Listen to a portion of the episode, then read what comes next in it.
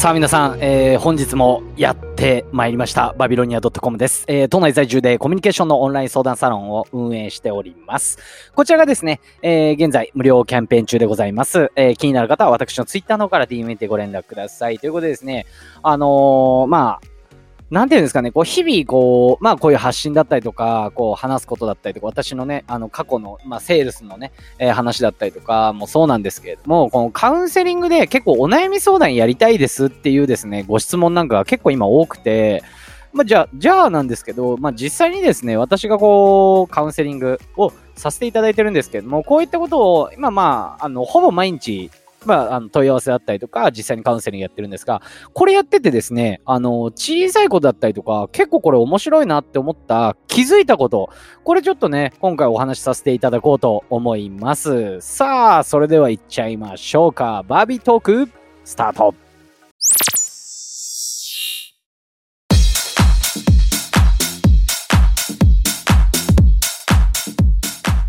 さあ、まあですね、こう、日々、まあいろいろですね、くっちゃべってはいるんですが まあ本当にもうおしゃべり野郎ですよね。うん。で、まあいろんな方とやっぱお話しするわけですし、いろんな方からね、結構ご連絡いただくことが最近やっぱり増えてきて、あのー、まあ、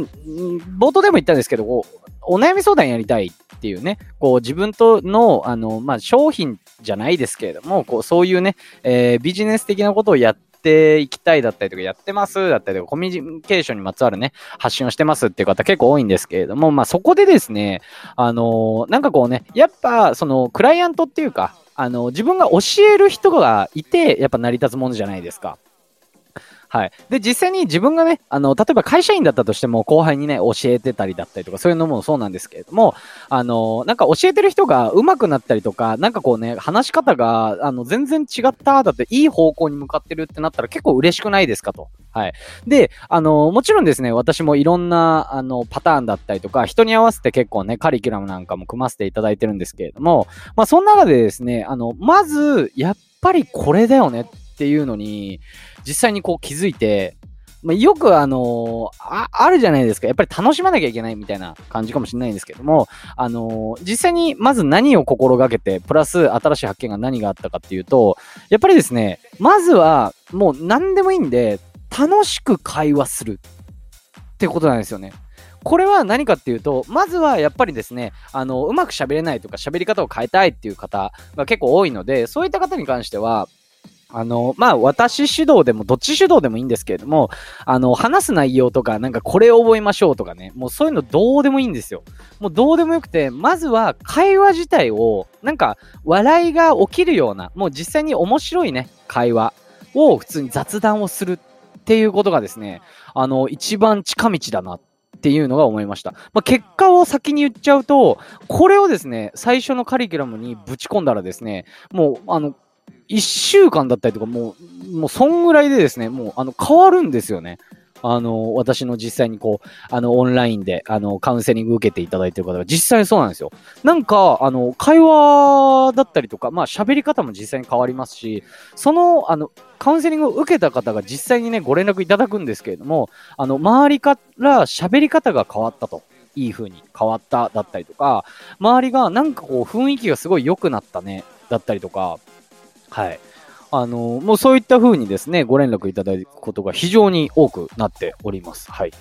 なんで、まあ、いろいろですね、覚えるんだったりとか、会話のね、話術みたいなのね、もちろんね、必要な場面だったりとか、こう、営業マンだったりね、こういう喋り方の方がいいとか、いろいろあると思うんですけれども、まずはやっぱり会話自体で、あの、もう楽しい話、なんでもいいですよ。あの、今日食べたステーキ美味しかったんですよ。ギャッハッハッハーみたいなね、もう意味わかんないですけど、はい。もうこんな感じの喋りでも何でもいいんで、やっぱりですね、まずは楽しむ。まあ、冷静に考えてみたら、確かにそうだなって思ったんですよね。うん。あの、まあ、例えば、野球をやりたい、上手くなりたいっていうね、あの、野球少年がいたとして、いきなりね、めちゃくちゃ厳しい練習したら、絶対やめちゃうじゃないですか。まあ、それよりかは、なんかね、あの、野球のね、例えば、イチロー選手ですか。イチロー選手のすごいね、えー、プレーの、えー、動画をね、YouTube で一緒に見たり、だったりとか、なんかこうね、すごい試合をね、一緒に観戦しに行ったりだったりとか、やっぱりね、その楽しいっていう部分に触れるっていうのが非常にね、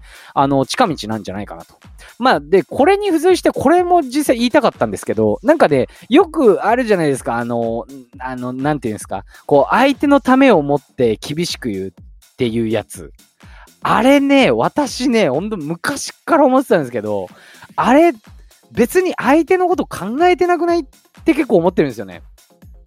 なんか、まあ、これはただの、あの、経験則なんですけど、結構そういう風にね、相手のことを思って厳しく言うっていう人に限って、あの、結構感情的になってることが多いなっ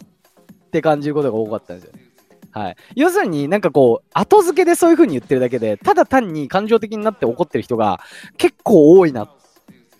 プラス、なんかそれもう時代遅れじゃないって結構思うんですよね。そんなのだともう今の若い人たちだったりとか、全然人、もうね、実際にもう働いてる人とかわかると思うんですけど、部下がいたりとかね、わかると思うんですけど、あのね、もう動かないですよ、今もうその時代でね、こんな、そんなことやっても。なんで、まずは楽しかったりだったりとか、もう実際に何があっても、相手が全然できてなかったとしても、相手をもう肯定したりだったりとか、その心地いい空間っていうのを作らないと、やっぱ人って動かないな。プラス、動いたとしても、それって、あの、なんていうんですかね、こう短期的なものであって、その人のためにやっぱならないんですよね。逆にその人のためをもって厳しく言うのであれば、その人のためだったら、絶対褒めろって私は、やっぱ昔から思っていて、ね、あの、なんでこんなこと言えるかっていうと、私がね、もうとにかく劣等生だったので、もうずっとギャンギャン言われて、この人ただ、いや、あのー、感情的に怒ってるだけやんって思ってて、数年後じゃあ私がトップセールスになった時に何て言ったかっていうと、あの時はね、バービーのことを考えて厳しく言ってたんだよって、絶